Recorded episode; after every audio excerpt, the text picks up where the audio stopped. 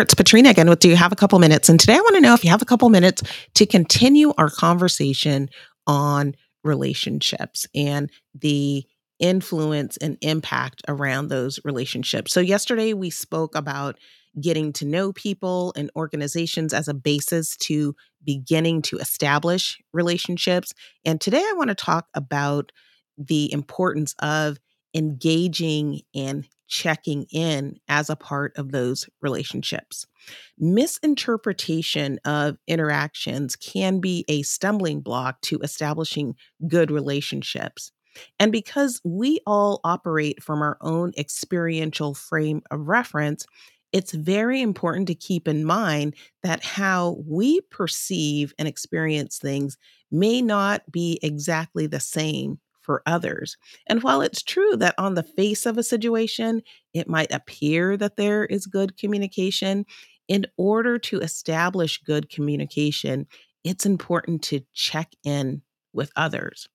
You know, in my line of work, there's a lot of interviewing and meeting different people. And on a number of occasions, I can tell you that what one person perceived was not the same as what another person perceived. Oftentimes, in interviewing, people will come in and they'll feel like they did a great job of interviewing and explaining a lot of detail and giving examples, while the interviewer feels like maybe this person was vague, or in some cases, maybe this person took too long to actually effectively and efficiently respond to a question. I actually had one person many years ago ask for some feedback. And when I provided them some feedback, that they often were going off on tangents and speaking about things that were irrelevant to the question that was being asked, they told me that for many years, someone that they knew would tell them that they would tell people how to build a watch instead of telling them what time it was when asked what time it was. So there definitely was a variance in terms of how those different people were experiencing the same situation.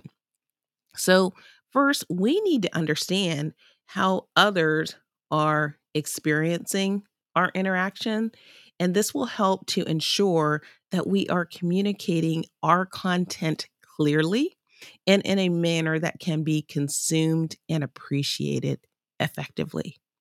We need to check in on expectations and understandings surrounding the communication or dialogue. And one way to do this is to exercise something called fine active listening skills, where FINE stands for feelings, interests, needs, and expectations. And the active listening piece of it is that you are actively engaging in trying to hear and trying to understand and in sharing back in a way that communicates and clarifies that you are gaining the correct understanding about the content and the expectations that are being shared. When you're listening with the fine skills, you're listening for those additional things that may not be directly stated but are implied, such as feelings, such as things that are of interest, such as needs that might need to be met, and certainly um, expectations, uh, things that we expect to come as a result of having that dialogue or conversation. Now, when we take the time to ensure that there is good two way dialogue, it allows us to best build and manage our relationships.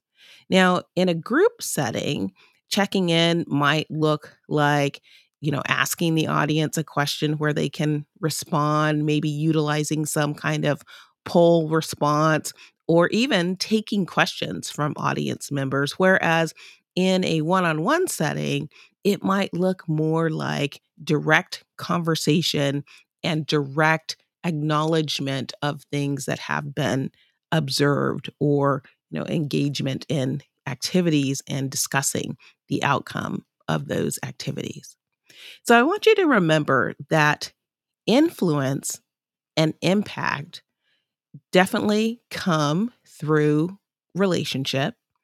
And it's important that we be intentional about checking in to ensure that the impact and influence that we are intending to have or that we hope is an outcome of our interaction is what happens and that we have been clear, complete, accurate, and effective with our dialogue and forms of communication. And with that, that is my few minutes for today.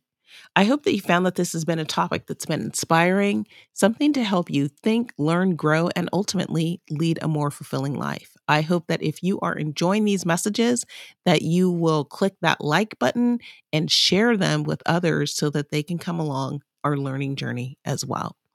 I'm so appreciative of you being here with me today. Please check out the show notes for a summary of today's session, as well as contact information if you would like to be in touch and information on how to get some of my recent publications. Again, thanks for being here, and I hope to see you back again tomorrow. Until then, bye bye.